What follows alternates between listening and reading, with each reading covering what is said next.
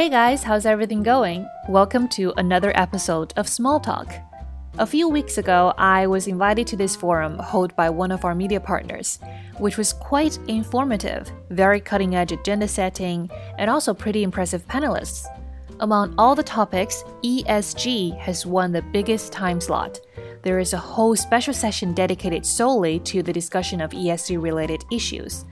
For me, and I'm guessing for many of you guys, in whichever walks of life, ESG, the acronym for Environmental, Social, and Governance, is not really an alien concept anymore. We hear about it all the time. But just how well do I know about it? Am I able to explain it in a clear manner? How does it work in reality? With these questions in mind, as always, I did my homework. So, ladies and gentlemen, time for some input with Blair again.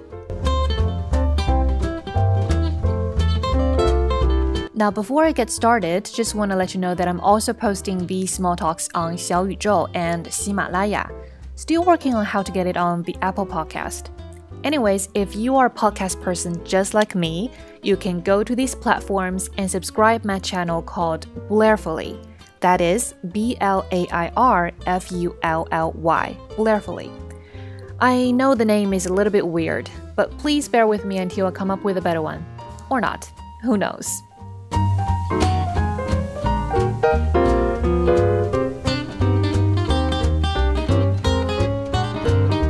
So let's start with the basics. What is ESG?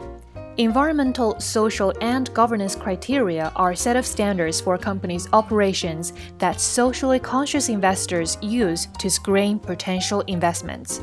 It is usually discussed in the context of investing. So, when we are talking about ESG investing, we are referring to investment that prioritizes optimal environmental, social, and governance factors or outcomes but not purely financial returns. It could be a bit confusing because it has many names. People call it ESG investing, or impact investing, sustainable investing, or socially responsible investing. There are some nuances, some minor differences between these jargons, but it doesn't really matter in terms of what we want to discuss today.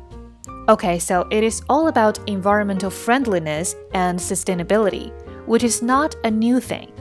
I remember from like 10 years ago, Chinese scholars, politicians, and economists have started debating the trade off between GDP growth and environmental protection. From what I remember, back then, it just seemed like it will always be a zero sum game. You want progress, you gotta sacrifice. Only until recent years, with the rapid development of all kinds of amazing technologies, we are seeing a significant switch from growth or ESG to growth and ESG, and even growth by ESG. Because if you look at the fastest growing sectors now, most of them are ESG conscious. For example, electric vehicles, solar power, plant based diets, sustainable retail. All are trends in their own right but they're booming alongside what some see as an ESG megatrend. Now, zooming time, let's look at the criteria one by one. E is for environmental. Broadly, this component of ESG investing requires individuals to evaluate what impact a company has on the environment.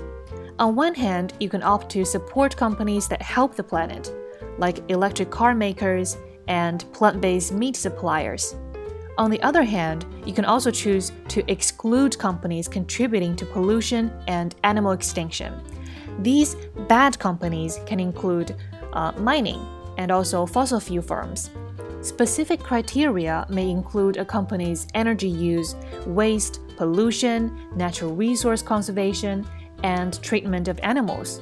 The criteria can also be used in evaluating any environmental risks a company might face and how the company is managing those risks. For example, are there issues related to its ownership of contaminated land? Is disposal of hazardous waste? Is management of toxic emissions? Or its compliance with the government environmental regulations? Easy peasy, right? This part is easy to understand. Okay, moving on. S is for social. Specific criteria focus on the company's business relationships. For example, does it work with suppliers that hold the same values as it claims to hold? Does the company donate a percentage of its profits to the local community or encourage employees to perform volunteer work there? Do the company's working conditions show high regard for its employees' health and safety? Are other stakeholders' interests taken into account? So, when you think of social, think of people. Companies that excel at this component of ESG investing are doing right by their customers, employees, and the general public. As I was researching about this, I realized that I actually have some working experience that focuses exactly on the social part of ESG.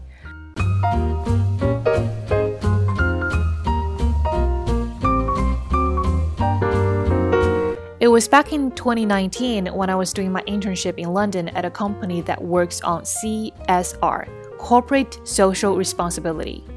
Basically, what the company does is to provide a valid platform for the employees of a client company to participate in volunteering activities. They would find proper projects, they would do due diligence, verify that all these projects are real and doable, which you know could be tending disabled children or giving career advice to the local university, or tree planting.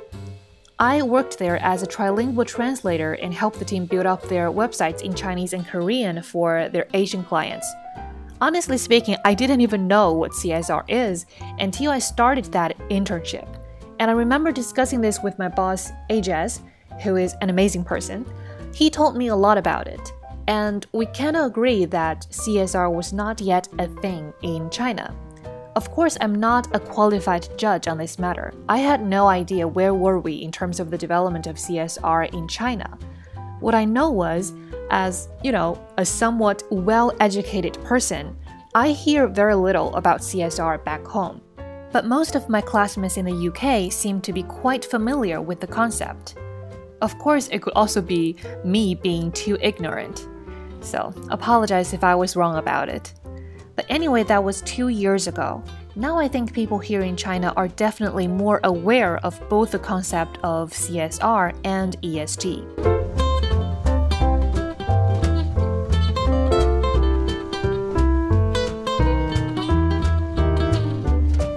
Okay, the last one, G, is for corporate governance. This is where ESG investing can get a bit technical. Here, investors are considering how well a company treats its shareholders, who sit in the C suite, you know, CEO, CTO, CFO, etc., and who sit on the board of directors, and what decisions company leadership makes. Perhaps one of the most, you know, typical issues within this component is board diversity a notion that the gender and racial makeup of a board matter to shareholders, the public, and even overall stock returns. For example, investors may want to know that a company uses accurate and transparent accounting methods and that stakeholders are given an opportunity to vote on important issues. They may also want assurances that companies avoid conflicts of interest in their choice of board members don't use political contributions to obtain unduly favorable treatment, and of course, don't engage in illegal practices.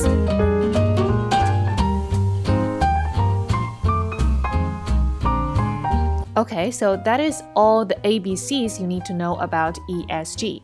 By the way, if you'd like to know more about what kind of topics fall under ESG category, just check the screenshot below in the transcript section. So you see, ESG incorporates a whole lot, and you do not have to check every box with one investment. Besides, no single company may pass every test in every category. Well, at least not now, not yet.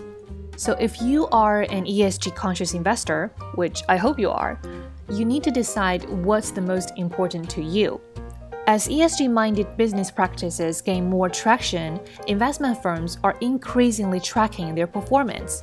Financial services companies such as JP Morgan Chase, Wells Fargo, and Goldman Sachs have published annual reports that extensively review their ESG approaches and the bottom line results. More and more companies have started offering ESG assessment tools for both investors and enterprises. But according to what was discussed at the forum, I don't think there is a universally accepted assessment methodology yet. Of course, unlike financial returns, ESG is extremely hard to quantify. In most cases, it is intangible, meaning it is hard to define an indicator, hard to measure, and hard to calculate. This is one problem that we face in the development of ESG investing. The experts are also quite concerned about something called greenwashing.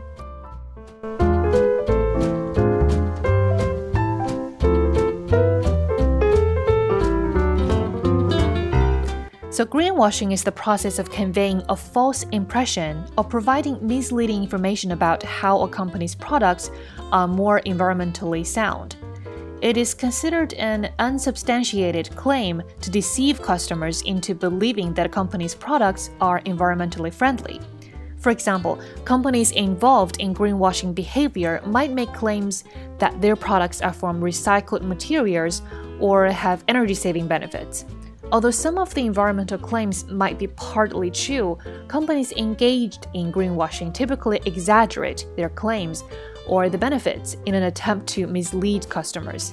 And given that customers don't really have the capacity to verify if a claim of green is true or false, it is no surprise that there are bad, bad companies that try to play some tricks. I always believe that the first step in solving any problem is recognizing there is one.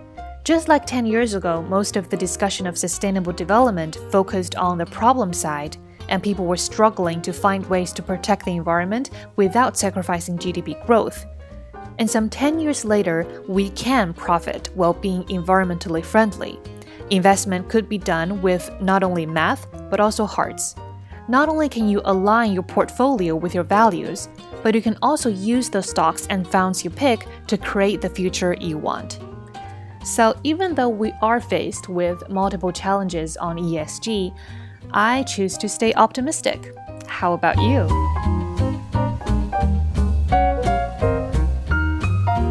Okay, that's it for today. You could find the transcript below. For those of you who might be listening from Xiaoyuzhou or Himalaya, you could go to my WeChat public account called Orange Rind, that is O R A N G E R I N D for transcript and more. Thank you so much for listening. Until next time.